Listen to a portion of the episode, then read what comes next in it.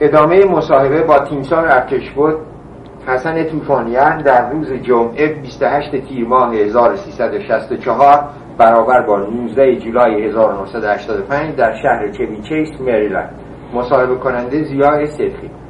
تیمسار دیروز ما داشتیم راجع به نخست وزیری آقای شریف امامی صحبت می‌کردیم.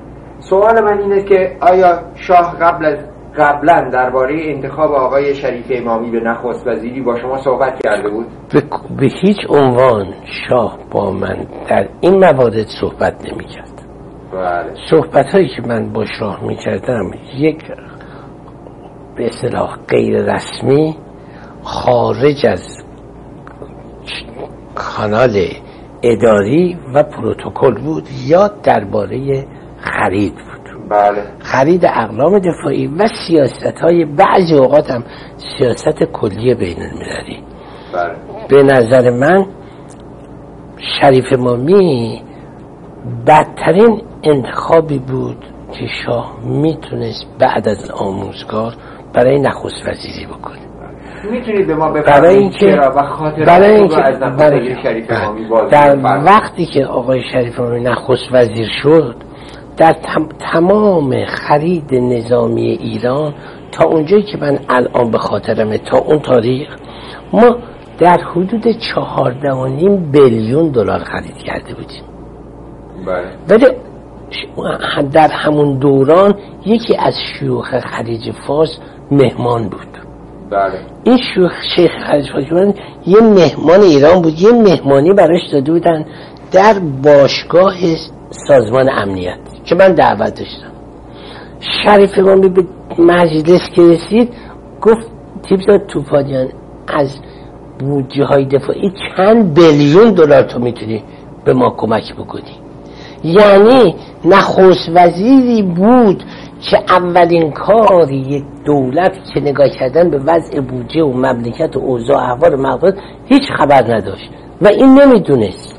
و یه بار من احضار کرد که مثلا کمک مالی از بودجه دفاعی می‌خواست فقط میگم اوضاع خیلی بده. اوضاع خیلی بده گفتنش آسونه. ولی یه نخست وزیر باید برای اوضاع بد راه حل پیدا بکنه. و همینطور هم هست در دولت های بعد. فقط نشستن و گفتن اوضاع بده.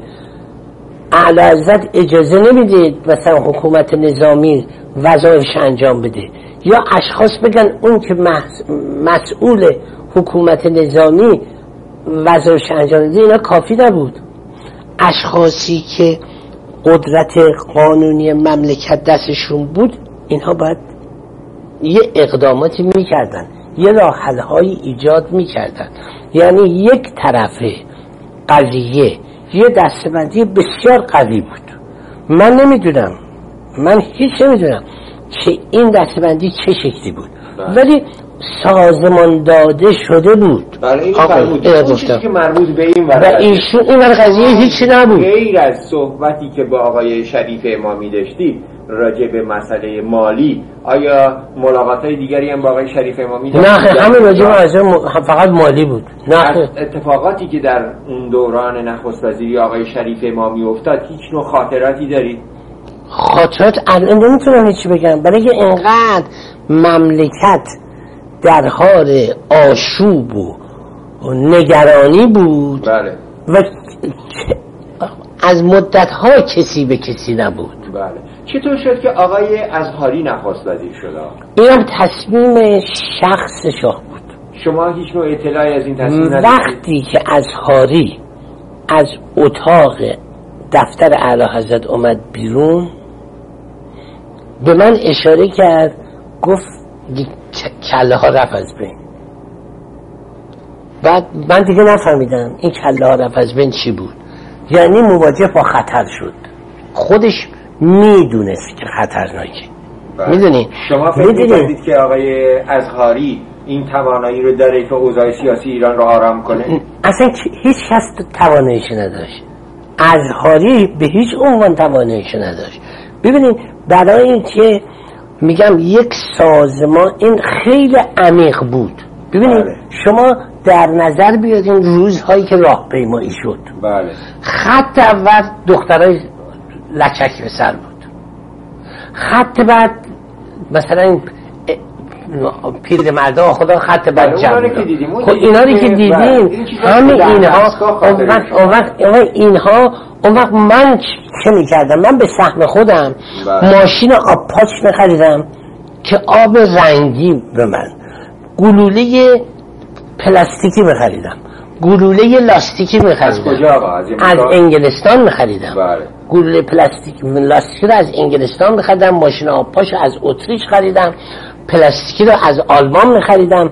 دوستای آلمانی من حتی پول آبپاچا رو من دیگه بهشون نرسیدم بدم. به حسابا گذاشتن. پولی نبود. من به اونها می‌گفتم این آبپاچا میومدن من ابتدا اصولا مسئله مق- مقابله با اقتشاش یه مسئله که مسئله برادرکشی که نیست. بله مسئله مقابله با اختشاش اینه که به نحوی اختشاش رو خاموش بکنن برای اینکه اختشاش رو خاموش بکنن به طرق مختلف که زیان جانی به مردم نرسه بله، بله. اقدام می‌کنن بله. من در کپاسیته خودم ابتدا تلاش می‌کردم حتی من یک سرتیپی که در ایرلند متخصص عملیات ضد اقتشاشه آوردم به تهران و که این سرتیپ یه آموزش ضد اقتشاش بده. بله. بدونی که مردم کشته بشن. در اول کار اوایل کار. بله. بنابراین ولی متاسفانه نه اون وقت رئیس ستاده بود وقت نه نیروی زمینی. اینها توجه نمی کردن آموزش ضد اختشاش باید در مملکت همون گلوله سپر بخواد و چوب باتون می‌خواد و گلوله لاستیکی می‌خواد و گلوله پلاستیکی می‌خواد طوری بشه که مردم متفرق بشن بره سر کارش اما کشته نشن. ما تمام این اقداماتی کردیم.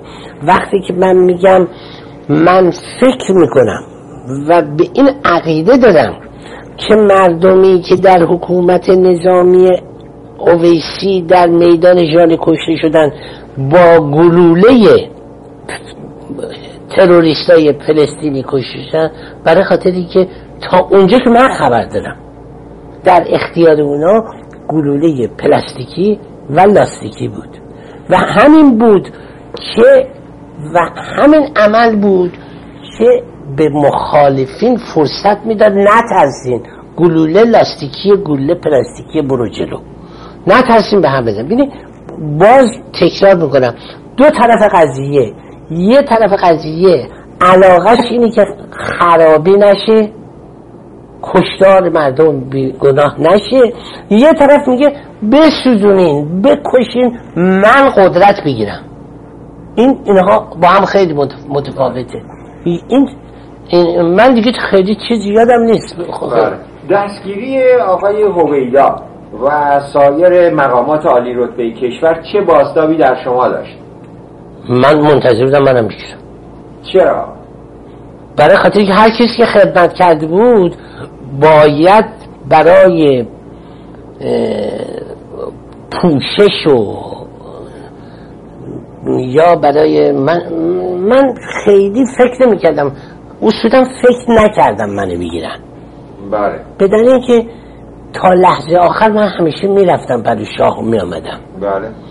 ولی شنیدم اون وقت سازمان امنیت این صورت ها هم بیشتر سازمان امنیت درست می‌کرد و اینها به عرض شاه می‌رسیدن شاه تصمیم می‌کرد اونها هم فکر نمی کنم من محققا نزدیکی من با شاه اصلا حقیقت با شایعه تفاوت داره. بله. خیلی ها حقیقت رو می‌دونستن. و شایعه گذار شایعه, شایعه پخش کنندگان مخالفین بودن. بله. یا کمونیست بودن یا مذهبی. بله. اون وقت به کمونیستش هم برنج رشته های مختلف داشتن. بله. از کمونیست نمی‌دونم اون خب بله اونا رو من فقط می‌خوام ببینم آیا شما نه. وقتی که اینها دستگیر شدن فکر می‌کردین این دستگیری کار درستی بود؟ نه کار درست نبود؟ نه کار درست؟ نبود. کار درست نبود. کار درست نبود. بسیار ناراحت شدم. بسیار ناراحت شدم. هیچ کار درستی نبود. نمی بایستی اینها برای برای تقویت مخالفین زندانی می شدن حتی وقتی که فولادی رو حسین فولادی گرفتن زنش اومد خونه من پلو من اینها به من متوسط شدن که می‌دونستن من دائم میرم پلو شاه به شاه بگم اینا را حاضر شما به گفتم؟ من راجع به فولادی گفتم که- گفتم از چرا چرا خیلی می‌گیرین؟ خیلی مسائل بود که معنی نداشت. وقتی که آقای گرفت. گرفتار شد دیگه گرفتاری آقای فولادی نیست که هیچ بود دیگه. اینا چند همه شما محققه وقتی که صحبت کردی با اعلیحضرت ایشون چیزی به شما گفتن اصلا اصلا می‌دونین اعلی؟ اعلی حضرت اعلی حضرت در این سال آخر تصمیم گرفته بود که تصمیم نگیره. و تصمیم نمی گرفت حاتم وقتی که از هاری نخست وزیر شد مرحوم سپه بود حاتم اکتین چیف استاف بود. هفته دو روز که میمد دربار میمد پدو من می‌گفت حتما چیکار کنم؟ علیزاد هیچ تصمیم نمی‌گیرن. آخه نمیشه. ببینید همین بلایی که سر شاه اومد همین بلای سر ماهام اومد. ببینید در سال 52 53 امریکا اینقدر به شاه کمک کرد. باید در اینجام شاه کمک می‌شد. برای که شاه عادت داد به این به کمک چه نحوی آقا؟ چجوری می‌تونست امریکا به شاه کمک بکنه؟ در یک بحران سیاسی و اجتماعی داخلی ایران. این بحران سیاسی اقتصادی رو یه مقدارش خودشون درست کردن. به دلیل اینکه کنفدراسیون شما می‌دونین که در امریکا به نام هومن رایت پشتیبانی معنوی و مادی از امریکا می‌گرفت از تمام غرب می‌گرفت. این پشتیبانی ضعف دولت ایران دیگه. من در همین شلوغی سفیر چین رو خواستم. به سفیر چین گفتم چین کمونیست. گفتم شما که بودین که ما ایست را انداختین. یه کاری بکنین که این ماویستا حالا بیان طرف ما ما جلوی این بلوا و شورش رو بگیریم. گفت تو درست میگی؟ ما ماویست رو کمک می‌کردیم. اما از وقتی که با شما رابطه دوستانه پیدا کردیم دیگه ارتباطمون باش قطع شد. من وابسته دفاعی امریکا رو صداش کردم تو دفترم. گفتم آقای وابسته دفاعی تو که شما که کنفدراسیون رو سپورت مادی و معنوی می‌کردین حالا یک کاری کنیم برگرد برش گردونین. این به هیچ عنوان انکار نکرد از کنفدراسیون سپورت مادی و معنوی می‌کنه. به هیچ عنوان انکار نکرد. گفت اما ما دیگه حالا نمی‌تونیم اینا رو برشون گردونیم. این های من عرض می‌کنم این مسئله ریشه داره اون روزی که با اعلی حضرت در آلمان تخم مرغ گندیده زدن کنفدراسیون ها این ریشه شروع شد. شما خودت تو امریکا بودی دیگه. دانشجو از تو فرودگاه نیویورک که می‌رسید یه سازمانی بود این دانشجو رو جذبش می‌کرد. این دانشجو رو می‌گرفت. حالا ممکنه اینها رو مثلا من, من نمی‌دونم چه شکل پشتیبانی می‌شد ولی خود شما بهتر از من می‌دونی که دانشجو از هواپیمایی که بیاده می‌شد به هزینه دولت به هزینه بنیاد پهلوی در این مملکت درس میخون بر ضد اون مملکت. یا در هر جای دیگه و اینها من این میگم اینها پشتیبانی من میگم دیر بود اون وقتی که آقای شریف اومد نخست وزیر. این باید از خیلی جو- جو- زودتر جلوشو بگیره اون وقت ضمناً من یه موقعی که نس یک دفعه یکی از خونه منزل های سیف یه عده‌ای رو گرفتن. یه چه در؟ در هم وقت که نصیری رئیس سازمان امنیت بود. یعنی قبل از اینکه این قبل از این قبل قبل. از- من به و در اون خانه سیف همه اونایی که تو خانه سیف بودن کشته شده بودن تو روزنامه نوشته بودن. من با نصیری صحبت کردم خدا بیاموز گفتم نصیری چرا یک مطلب هفت هشتا جوون باید کشته بشه؟ نباید کشته بشه. به من گفت توفانیان من به همه نمی‌تونم بگم ولی به تو میگم. ما یک دونه از اینا رو نکشتیم. و از پرسنل امنیتی دولت کشته شدن. ولی اینها یه جوانهایی هستند هیپنوتیز شده مصمم خودشون رگاشون زدن وقتی که ما در خونه سیف باز کردیم وقتی اون منزل که اینها پناه با کردیم همشون رگاشون زدن مرده بودن. ما, ما نکشتیمشون رو. این این یک تبلیغات بسیار جنبه هیپنوتیزم داشت. ببینید شما تو این مملکت هم همینه. تو این مملکت هم اگه شما به خاطرتون باشه او جوجوز یه عده بی سواد و بی سواد امریکایی اقلش دیپلم است. هیپنوتیزمشون کرد. بردشون در گویان نم. کجا؟ مادر جام زهر رو به بچهش می‌داد می‌خوره 900 نفر کشته شدن. این هیپنوتیزمه. شما شما نباید از این قافل بشی. شما ما رو به خاطر بیار. من اولین دفعه که ماویستا رو چین کمونیست رو دیدم در رفته بودم برای نمایش هوایی در فرانسه. آخر نمایش یه مهمانی بزرگی در ورسای داده میشه. من در اون مهمانی تیم چین آمد تو. همه یه جور لباس و همه یه کتاب قرمز ما دستشون بود. هزار میلیون جمعیت هیبنوتیسم ما او شده بودن. و اون انقلاب فرهنگی جز نابود کردن اساس فرهنگ عظیم چین چیز دیگه نبود. در زمان جنگ که من در انگلستان بودم فیلم چینی که نشون می‌دادن می‌گفتن China it means people history art. همه این انقلاب فرهنگی چین از بین بود این این انقلابات تعصبی. بله. که الان ما گرفتارشیم همون اونه. همون اونی که ما او الان خمینی متعصبه.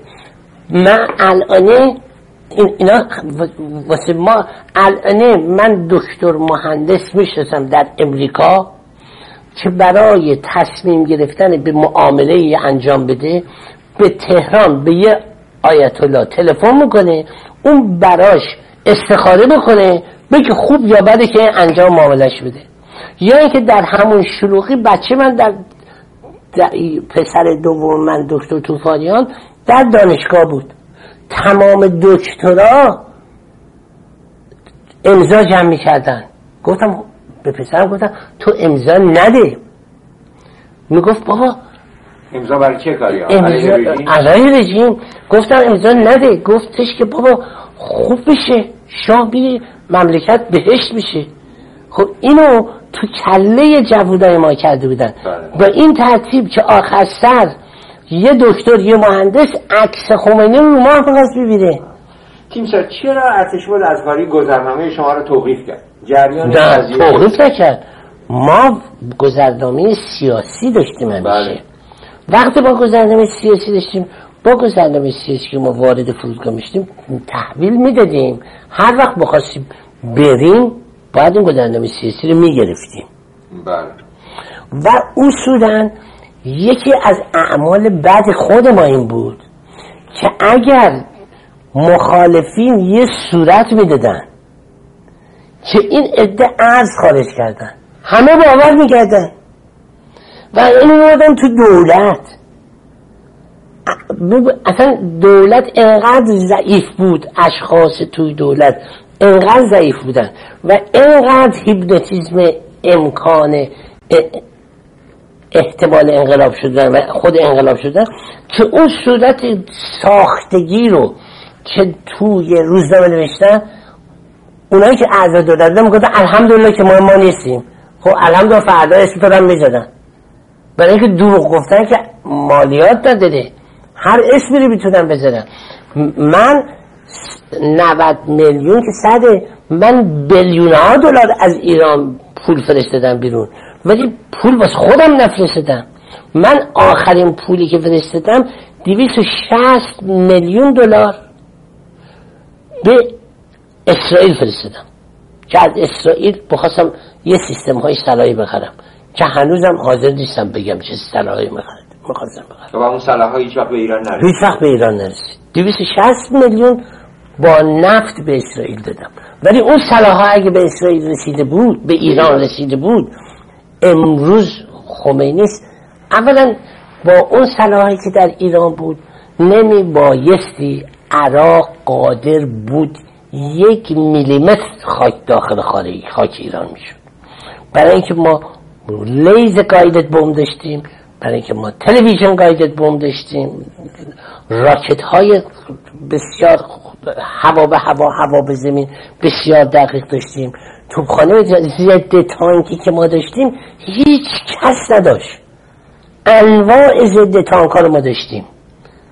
اون وقت من در ایران پایه‌گذار reverse engineering هست بودم.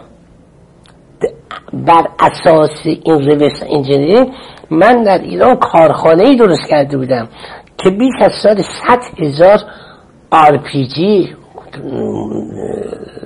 موشک ضد تانک میساخت راکت ضد تانک میساخت. همین که الان دستشونه.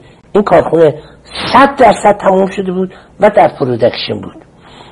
این موشکی که الان عکسش می‌گیرن میگن جمهوری اسلامی تونسته موشک درست بکنه این کپی کاتیوشای روسیه که من کردم. اینها هیچ کاری نکردن. من در ایران ما متاسفانه در ایران یک چیزهایی رو دست نزده ول کردیم. مهمترین از این چیزهایی که دست نزده ول سازمان امنیت و اطلاعات کشور بود.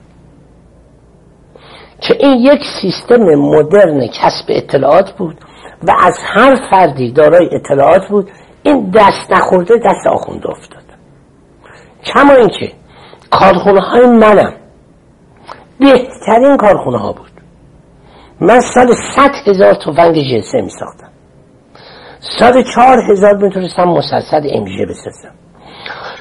سال دویس هزار گلوله توپ 155 می ساختم. گلوله توپ 105 می ساختم.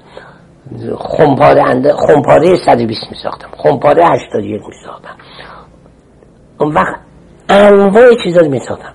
تمام اینا کارگرا برای هر کارگری. هر, هر کارگری. در حومه کارگاهش.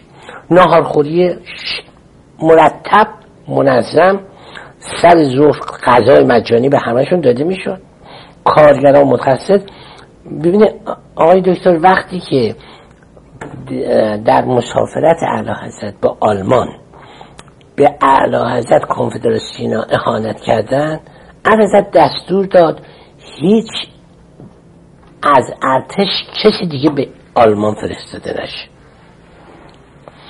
من چون تکنولوژی سازمان صنایع نظامی بر اساس آلبانی بود شرفیاب شدم و گفتم ارسطونی اجازه بفرمایید.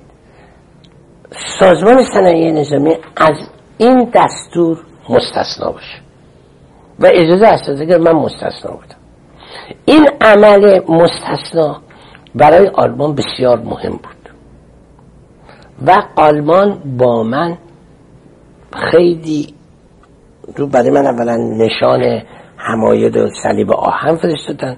و خیلی با من خوب آلمان موافقت کرد که من سال صد دیپلمه بفرستم به آلمان برای اینکه مهندس بشه. یعنی من خواستم ازشون و اونها همه هزینهش می‌دادن.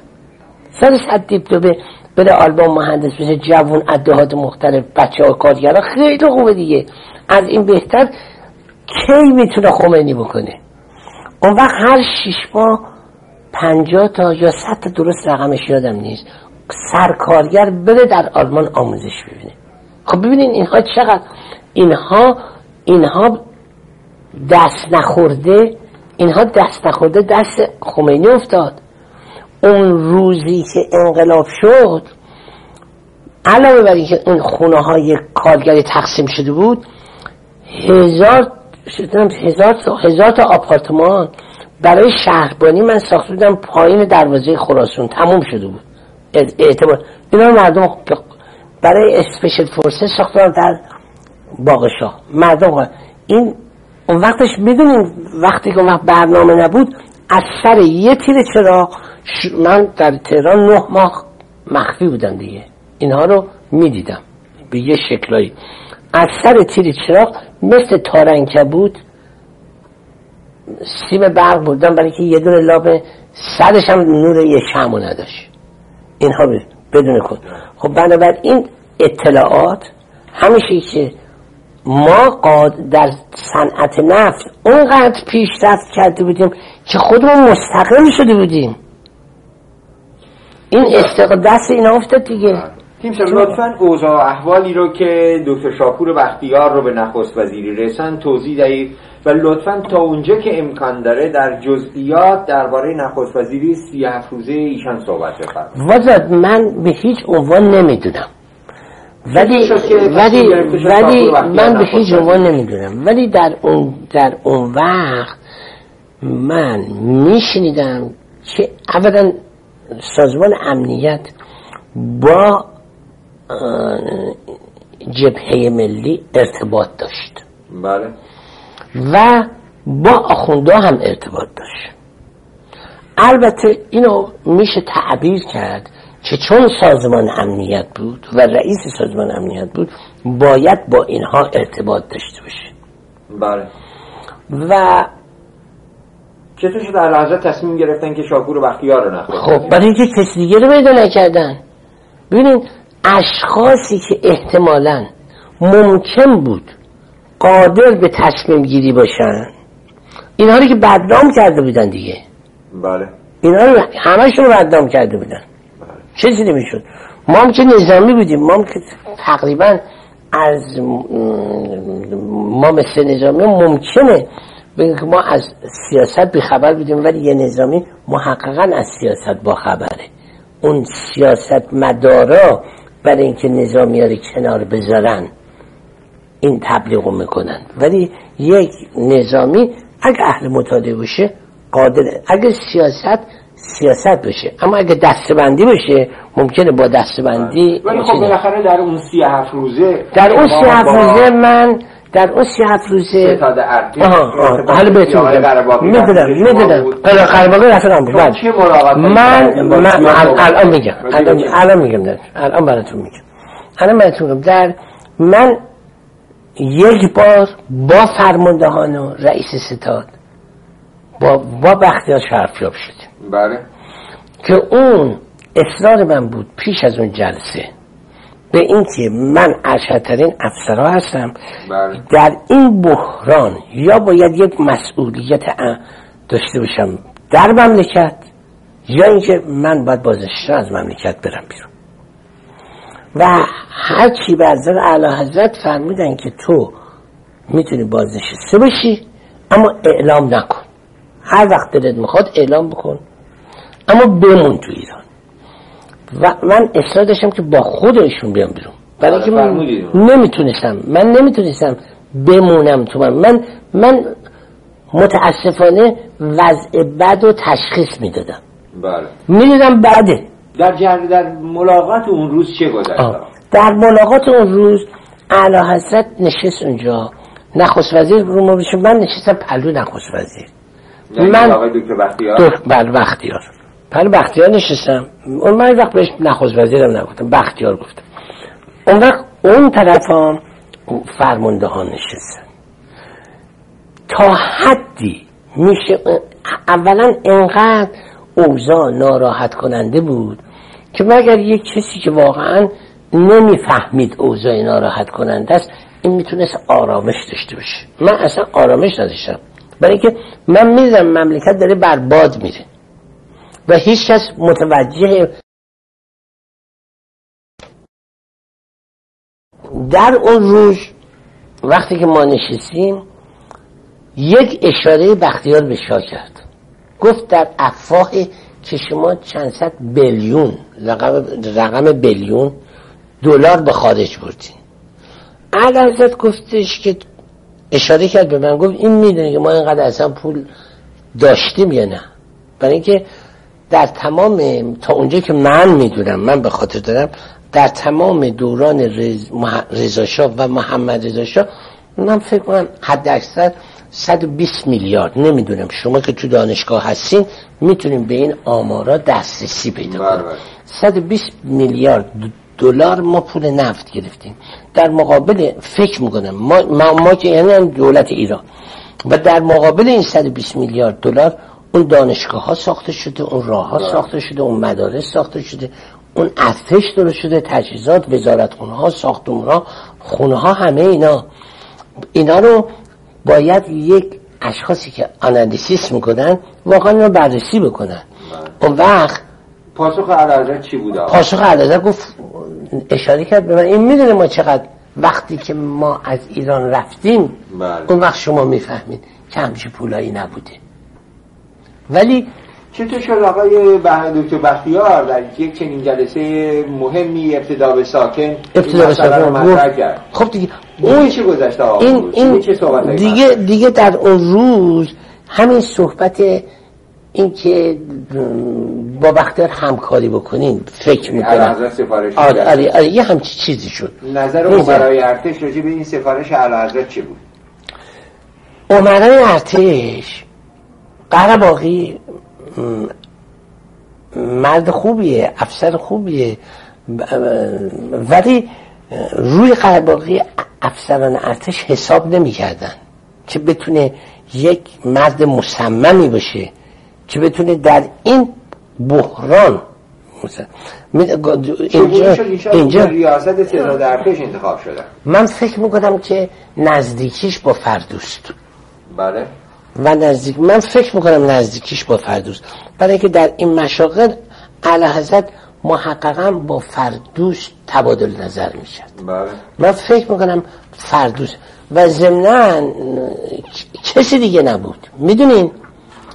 می‌دونین همون که گفتم که افسرانو عادت داده بود اعلی حضرت عمرا رو در حقیقت به واقعا دستور گرفتن از خودش. بنابراین بنابراین در حقیقت دیگه کسی نمونده بود. و عمرا وقتی که آخه شاه و ما می‌گفتیم فرمانده کل قوا. بله. و حتی مرخصی های افسران می‌رفت به شرف از می‌رسید مشاغل همه چی همه چی همه. پس برای این افسرها عادت کرده بودن به یه سیستم معین. وقتی اون سیستم سرش رفت تقریبا از هم دیگه فکر می‌کنم که پاچیده می‌شد. ضمن اینکه محققا محققا در داخل بود. یعنی محققا وقتی که قرباقی رئیس ستاد بزرگ ارتشداران شد قرباقی در تمام این جلسات می‌گفت دولت باید تصمیم بگیره. می‌گفت دولت باید تصمیم می‌گفت جلسات رو یه جل... که با یه جلساتی هر روز عمرای ارتش با هویزر تشکیل می‌داد نه هویزر هم گاهی به این جلسه میامد بله. هویزر هم گاهی به این جلسه. ولی تقریبا هر روز صبح بدری از قرارگاهش میومد با هلیکوپتر به دفتر من. من سوار هلیکوپتر بدری می‌شدم. بلند می‌شدیم می‌رفتیم سازمان امنیت میشستیم در سازمان امنیت مرحوم مقدمم ور میذاشتیم می‌رفتیم ستاد بزرگ میشستیم. ربیعی هم با هلیکوپتر میومد اونجا. حبیب اللهی هم که از یه قدمی میومد اداره دوم هم که همونجا بود. بنابراین تمام سران ارتش در اون اتاق برای قرباقی جمع بودن. بله. این نوع گرچه قرباقی میگه من کمیته بحران تشکیل دادم ولی من نه همچین نامه دیدم یا به خاطرم نمیاد. ما بس سبیل یا اتفاق یا شرایط می‌رفتیم. من فکر نمی کنم همچین دستور یا حکم بود که ما یه کمیته بحران درست کردیم که همه فرمانده ها باشن. من من من یادم نمیاد. جلسات شما چه میگذشت؟ در این جلسه هیچی هیچی هیچی. وقت گذرانی. وقت گذرانی مطلق. به چه دلیل؟ به دلیل اینکه قرباقی میشست. بعض وقتا نهارم اونجا بخوردیم اصلا فقط وقت گذرانی بود. حالا اینو چه شکلی ساخته بودن نمی‌دونم. آقای هویزر به نظر شما معمولیتش در ایران چه بوده؟ هیچی. هویزر آمده بود اطلاعات می‌گیره. ابدا نمی‌تونست بکنه. جلوی کودتای نمی‌تونست. نمی‌تونست. اصلا نه آشنایی داشت نه قدرت داشت نه اگرم می‌خواستن یه کسی مثل هویزر بشن اون وقت نبایستی میفرستدن باید خیلی قبل از اینا بود می‌شد. به طور کلی راهنمایی و یا سفارت هیچی. به عمرای ارتشی هیچی هیچی. چیزی نمی‌گفت چیزی نمی‌گفت. اصلا چیزی نمی‌گفت. قرباقی سه تا سه تا حرف داشت. می‌گفت بی بی سی رو خاموش کنین خمینی نذارین اعلامیه پخش بکنه. خمینی نذارین بیاد ایران. این هم به نخست وزیر می‌گفت هم به هویزر می‌گفت. این هم دستشون کاری بر نمیومد این دستشون هیچ کاری بر نمیومد من ربیعی روز آخری که ما رفتیم دفتر بختیار ما رفتیم دفتر بختیار. من این من تا بعد از اون جودم بعد می‌رفتم سر کارم بعد می‌رفتم منزلم. تا روزی که ربیعی گفت تیم سال شما اصرار نکنید. اصرار به چی اصرار به اینکه تصمیم بگیرین. آخه یه کاری بکنین. به دلیل اینکه هر چی شما بگین شب دست آخونداست. ربیعی اینو گفت. نمی‌دونم چطور شد حالا یادم نمیاد. همون روز بود فرداش بود پس فرداش بود چی بود؟ یا همون آن بود. قرباقی من به من گفت یک صورت اومده. اشخاصی که خمینی می‌خواد اعدام بکنه. اسم تو اون سرشه. من اینم اونجا دیدم. بعد از ظهر اینها می‌رفتن به عنوان شورای امنیت. من نمی‌رفتم. اون روز به من اصرار کرد قرباقی چه تو هم با ما بیا. ما با قرباقی سوار هلیکوپتر شدیم رفتیم دانشکده افسری نشستیم. از دانشکده افسری رفتیم به دفتر آقای بختیار. وقتی رسیدیم ما در دفتر آقای بختیار آقای بختیار سر میز نشسته بود. من اشاره کرد دست راستش نشستم. افسر دیگه هم شروع کردن نشستن. با تلفن داشت با اعلی حضرت در مراکش صحبت می‌کرد. تنها جمله ای که من دیدم و اولا بختیار بسیار معدب بسیار با احترام با اعلی حضرت صحبت می‌کرد. خیلی با احترام. که حتی ما در خدمتمونم بلد نبودیم با این احترام صحبت بکنیم. بسیار با احترام با اعلی صحبت کرد. به اعلی گفت تیبیسار ارتش با توفان الان پر من دست راست من نشسته. گوشی رو گذاشت زمین. من اصلا نفهمیدم مقصود این چی بود. برای چه این جمله رو گفت؟ چرا اینو گفت؟ مقصود چی بود؟ من هیچ نفهمیدم. اون وقت من دیدم فرماندهان و آقای بختیار اصلا جدی قضیه رو تلقی نمی‌کنن. اون حرفم که صبح شنیده بودم از ربیعی. اون صحبتم که خود قرباقی گفته بود صورت هست پر من اومده این چرا اینها درک نمی‌کنن وخامت اوضاع رو. اومدیم بیرون. آمدیم بیرون. هم بارون بود و هم رعد و برق بود و هم ابر بود و اینا. رفتیم دانشکده افسری. ما باید چند چند نفر تو. هلیکوپتر میشستیم می‌رفتیم. ما آمدیم بریم نم ربیعی نمیره. به ربیعی گفتم ربیعی چرا چر نمیره بالا؟ گفت من نمی‌تونم برم منزلم. اگه برم منزلم گفتم پس, پس کجا میری؟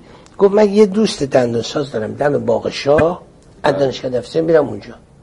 من بعد نمیگرد گفتم خیلی ما آمدیم بالا. هلیکوپتر سوار شدیم من قرباقی با هم بودیم. آمدیم رعد و برق و طوفان این ور بود. یه جایی هلیکوپتر نشست ماشین من اونجا رو پیدا نکرده بود. بنابراین من با قرباقی سوار ماشین شدیم رفتیم به سمت خونم اول خونه قرباقی تو نیاورون بود. من با قرباقی رفتیم طرف خونه قرباقی این قرباقی که ما رفتیم قرباقی به من تعارف کرد که بریم تو. من معمولا نمی‌رفتم ولی نفهمیدم. چه شک شد که این تعارف تحت تاثیر قرار بالاخره رفتم تو. توی که رفتم من دم یک خونه خالیه یه رخت خواب وسط حاله. تو اون دفترشم یه میز و دو صندلیه. این اینم که اون صبح دیدم. اینم که این دیدم من برای خودم یک فرضیاتی پیش مغز خودم یه وضعیت خیلی بدتر از مثلا روز قبلش دیدم. آمدم منزل. آمدم منزل دیگه نرفتم اداره. نه اداره رفتم. فقط نوشتم به قرباقی که من عرضت بازنشستگی من تصیب کردن من به شما ابلاغ می‌کنم. همین. و یه رونشم فرستم وزارت جای برای اینکه خیلی زودتر عرضت در اون جلسه میگم در اون جلسه من که با حضور عرضت رو می‌دونیم قرباقی هم چه بختیار بود افسران که رفتن من در اون جلسه ممکنه قرباقی وایستاده بود ولی بقیه افسران رفته بودن. حالی درست یادم نیست. من رو کردم به عرضت از روش کردم گفتم اجازه بفرمین آقای نخست وزیر پاسپورت من بده من برم بیرون. برم بیرون. در هر صورت من از زیر بار مسئولیت نمی‌خواستم شون خالی بکنم. می‌گفتم چرا مسئولیت در این شرایط سخت مملکت؟ به من نمیدین که, که واقعا کمک بکنم.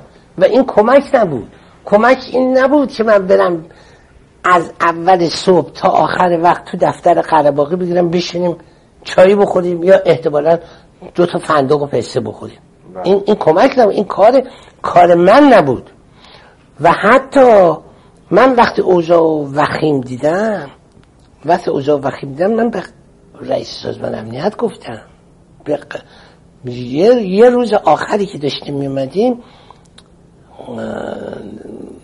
مقدم به من گفت گفت امروز صبح نزدیک بود منو در قرارگاه بکشم بزنم گفتم مقدم چرا وضع خطرناک مملکت شما حس نمی کنید وضع حس بکنید خطرناک شده. و آمدیم و گفتم که جا کار به جایی رسیده که من میرم. من دیگه نمیام. گفتم من نمیام. برای اینکه می‌بینم علنا با چشمم می‌بینم. من می‌دیدم که بخشی آزر و سپه بود. معاون ستادوی میدم اینا طرف آخونده هستن. رفتن رفته بودن. روزی که قرباقی آمد سر اینا اینا رفت اینا اصلا رفته بودن طرف اونا. قرباقی از این طرف می‌گفت ما کاری نمی کنیم خمینی از پاریس می‌گفت ما ملاقاتامونو کردیم. اون وقت خود قرباقی با مقدم اینا می‌رفتن بازرگان می‌رفتن می‌رفتن سنجابی رو می‌دیدن می‌رفتن. اینها مشهور بودن. یه دفعه که رفته بودن که قرار بود قرباقی و اینها سنجابی و من اینا رو نمیشناختم که. من وارد اینا نبودم. بله. که قرار بود سنجابی و اینا ببینن بهشتی نیومده بود. اون وقت قرباقی گفت چطور بس بهشتی نیومده؟ گفتم بهشتی چون مولاس اما سرشه نمیاد. اونو باید خونش رفت. اینا تا اینقدر پیش رفته بودن.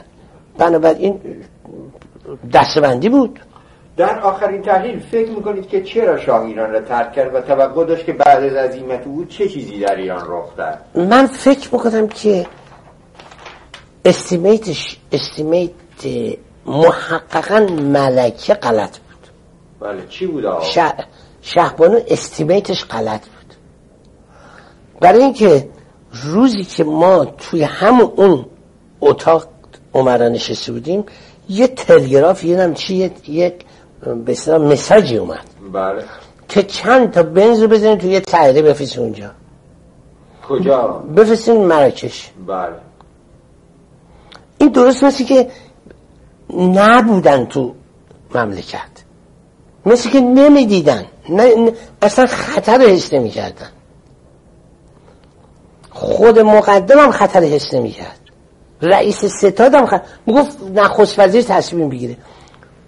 ببینید آخه قرباقی که اطلاع داشت به وسیله حبیب اللهی که من همه افسران حضور علازت بردم گفتم که باید اجازه بدین ما این شورش و بلوا بخوابونیم. بعد علازت این اختیار رو داد به اون. اون پس بنابراین رئیس ستاد بزرگ تنها نبود و آمده بود در اونجا که تصمیم اتخاذ می‌کنه اما تصمیم نمی‌گیره. وقتی که ما اصرار کردیم ربیه گفت نگو. ربیه بسیار کار حسابی کرد خدمت کرد به من. به من گفت نگو. اون که اومده بودن اقوام گفتن تو رو می‌زنن. کما اینکه اسرائیلیام آمده بودن منو ببرن. خود اونام فهمیدن که نباید منو بردارن با هواپیما بیارن. ممکنه بزنن. چطور شد آقا هلیکوپتر نظامی رفت و آقای خمینی رو از خیابون یا از خب فرودگاه برداشت برد اونجا؟ خب ببینید. تصمیم گرفت شد که هلیکوپتر نظامی اینا رو این اینا رو اینا رو گفتم اینا رو کردن دیگه. اینا رو خیلی بد کردن. من وقتی که به ربیعی خدا بیاموز گفتم.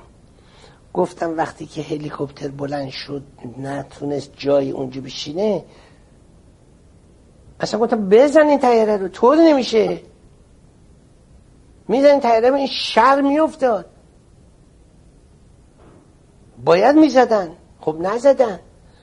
بعدری گفتم با توپ بزنین ببینین یه وقت هست دو طرف با هم با منطق صحبت می‌کنن. بله.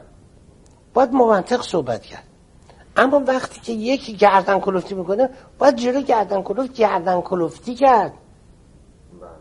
دو به ما بگید که روز انقلاب شما کجا بودید؟ من خونم من خونم بودم. و چجوری من خونم بودم. داستان عظیمتتون از ایران من خ... من خونم بودم. بله. گفتم. بله پیش از اون خونم بودم. شب من در خونه بودم من بازشتگی من فرستادم. بله. و گفتم دیگه نمیام. خرباقی چندین تلفن کرد که بیام. بله. من نرفتم. اما روز آخر شب آخر اون 21 از معاون من سپه بود نجایی نجات تلفن می‌کرد. می‌گفت تیم سال دارن حمله می‌کنن به مسلسل گفتم بگو افسر نگهبان با من صحبت کنه. افسر نگهبان مسلسل با من صحبت کرد. گفت ما یه تانک بدون مهمات داریم هشت سرباز. دور بر ما رو اشخاص هستن با چپیرگالن گرفتن. یک افسرگرد اسمش الان یادم نیست بسیار شجاع هی تلفن کرد. ما من اصولا می‌دونین شاه حساسیت داشت به وزارت جنگ. وقتی من درخواست می‌کردم که یک گردان پاسدار در اختیارش سازمان صنایع نمیزونه از می‌گفت وزارت جنگ واحد رزمی نمی‌خواد. پس بنابراین من واحد رزمی نداشتم. من متکی بودم به نیروی زمینی. بله.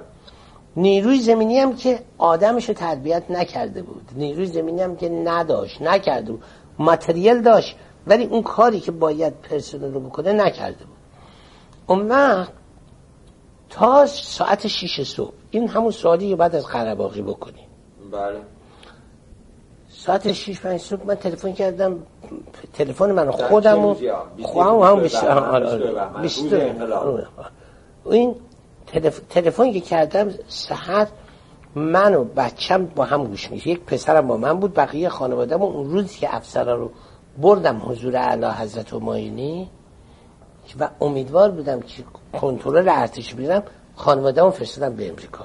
چیز بله. آزاد باشه سرم. یه پسرم با همون ما رادیو رو من تلفن گوش کردم. به قرباقه گفتم چرا دیشب تا صبح به من کمک نفرستدی مسلسل رو زیر دیوار کندن و گرفتن. گفتش که با لحجه خودش که یه مقدار توکیه گفتش من دیشب تا صبح شما رو گول زدم. گوشی رو من گذاشتم اینو گفتم که به پسرم گفتم همین اگه قرار باقی من گول زده بشه خیلی وضع بده. من جرقه زرشی داشتم. جرقه زرشی داشتم. من جرقه زرهی داشتم مسلسل داشتم. نظامی ها وقتی دم این شد گفتم همه جون ما باید بریم. اگر قرباقی من گوش زده باشی دیگه فایده نداره من بگم. بله. پاشیم بریم. من پا شدم و رنج روور رو ورداشتم و رافت رفتم رفتم خونه پسرم در نیاورون. برم اونجا دیدم اینقدر شلوغی که اصلا نمیشه رفت. برگشتم و گفتم همه جا نشد بریم. برگشتم. بریم یه جدی گفتش که گفتم تو هم گفت بابا یه کارگری تلفن کرد. گفت ما فدایی تیمسار هستیم به تیمسار بگو تو خونه نشین. تو خونه نمون دفاع نکن برو خونه بیرون. در رو هر چیز زودتر می‌تونی گفتم همینجا اگه این تلفن کردی اینا بچه های خوبی هستن کارگر پاش تو هم زود بیا بیرون. رفتم یه جای دیگه. بله. اون جای دیگه که رفتم حمیدم گفتم استه ها رو وا کن این ور بریز بعد بیا. این ور کرد بریز و آمد. اونجا که اومد حمید اونجا رسید تلفن اونجا زنگ زد. دیدم قرباقیه گفتم چیه؟ گفتم تیمسا قرباقی شما که ما رو گول زدین. خودت گفتی من تا صبح شما رو گول زدم. حالا چی می‌خوای؟ چی میگی؟ گفت نه. شروع کرد یک مقداری با احترام صحبت کردن. ما همیشه نسبت به شخصیت شما احترام میذاشتیم شما رو شخصیت میذاشتیم. شروع کرد تعریف کردن و تمجید کردن. گفتم مقصود از تلفن چیه؟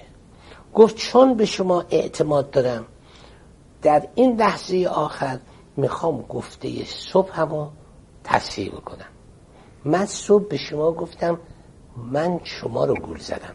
اشتباه به شما گفتم. خودم گول خوردم. گفتم شما کجایی؟ گفت خونه یک بیچاره بدبختی هستم. گفتم تلفن تو به من میدی؟ گفت نمی‌تونم بدم. گفتم که آخه چطور شد که گول خوردی؟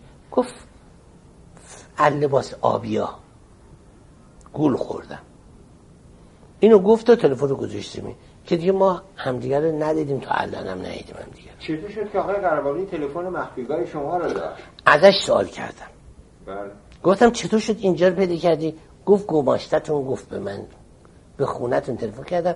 گفت شما کجا رفتین و این تلفن تلفنتون خواستم. گفت این تلفن. من فورا اونجا ما عوض کردم. یه جای دیگه رفتم تقریبا هشت جا رفتم. در چه مدتی ها؟ نه ماه. در نه ماه ریشت گذاشته بودم و هشت جا رفتم. هیچگاه من زندانی نشدم. بله. هیچگاه دیداری به هیچ کس ندادم. تنها کسی بودم که تمام زندگیم دست نخورده ول کردم از سر میز صبحانه اومدم بیرون. و به هیچ عنوان دیناری من اصلا پول همراه نداشتم که به کسی بدم. با پیرهن و شلوار آمدم بیرون و بعد از اونم که حسابا ما رو یواش یواش گرفتن. حسابا تیم سر با این قراردادهایی که برای خرید اسلحه بود قبلا شما این قراردادها را بسته بودید بعد از اینکه آقای دکتر بختیار نخست وزیر شد و بعد از شینم آقای مهندس مهدی بازرگان نخست وزیر شدن اینا چجوری عمل کردن با این قرارداد من من من تا اونجا که من اطلاعاتم اولا نه نه. آقای بختیار اطلاع از ارتش داشت. اصلا نمی‌تونست در اون موقعیت بختیار نخست وزیر بشه. برای اینکه از اصول نظامی خبر نداشت. اون موقعیت نبود که بختیار نخست وزیر بشه. باید یه کسی با قدرت داشت. باید کسی قدرت داشت و با می‌شد می‌شد در همون موقع هم می‌شد. همون شکلی می‌شد متفرق کرد مردم. بله. اول راجع به این مسئله قراردادها صحبت قراردادها قراردادها رو وقتی که من خودم اوضاع احوال مالی من خیلی قراردادها رو لغو کردم. از هیچ کس هم دستور نگرفتم. هر کی میگه دستور دادم بی خودی میگه نوشتم. نوشتم نمی‌خوام. سه تا- براش پرداخت شده بود قبلا. باشه باشه. سه تا Spruance. هم ما بدهی داشتیم هم طلب. بله. سه تا Spruance class destroyer بود. یه نفر نماینده از وزارت دفاع آمد آقای فون ماربود. اینا رو حساب کردیم. نوشتم آقا اینا این Spruance class destroyer نمی‌خوام. یه مقداری هم داده بودیم. ولی مثلا برای F 16 ما پولی نداده بودیم. قرار بود ما 160 F 16 بخریم. نخریم. گفتم نمی‌خوام. قرار بود ما AWACS بخریم. بله. گفتیم نمی‌خوام. بله. اون مبالغی که داده بودن چیز به نداده بودیم. گرومن برای تحقیق کردن و طرح کردن یه هواپیمای جدید و اینها اونا چطور به شده گرومن هیچ وقت نداده بودیم. بله. سه چهار میلیون قرار بود. بله. ما به نورتروپ بدیم. بله. برای تحقیق F-20 بله. F-20L ولی این پول هیچ وقت داده نشد. پول داده نشد. من همیشه فکر فردا بودم. ما هواپیماهای افور فنتوم و تمام اینا رو من اپ تو دیتش کردم در صنایع الک- هواپیماسازی. صنایع هواپیماسازی شما این فتیگ بهش میگن.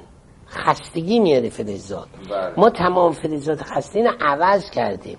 عمر فنتوم رو من تا 1900 تا 1000 و 2000 رسوندم بله. تمام اینا رو کرده بودیم ولی باید در فکر این بودیم که ما به طور اصولی F16 F14 رو یک combination خوبی بود برای air defense و air superiority و بله. حمله به هدف های زمینی ما در قبل از این ما F5 داشتیم و F4 این هم یک combination بسیار خوبی بود. ما بعدا فکر آتی که می‌کردیم F20 L رو می‌گفتیم. F18L 20 از جدیده. اون وقت 18 بود. F18 مال نیروی دریایی بود. ما لند ورشنش رو می‌خواستیم F18L اینو من با تام جونز پرزیدنت نورتروپ صحبت کرده بودم که من یه پولی بدم که اینو دیولوپمنش رو تسریع بکنن. بله. اون وقت نه اینکه چند دستگی در ایران باشه یه چیز استثنایی. تو امریکا هم بود. پایان نوار شماره ده.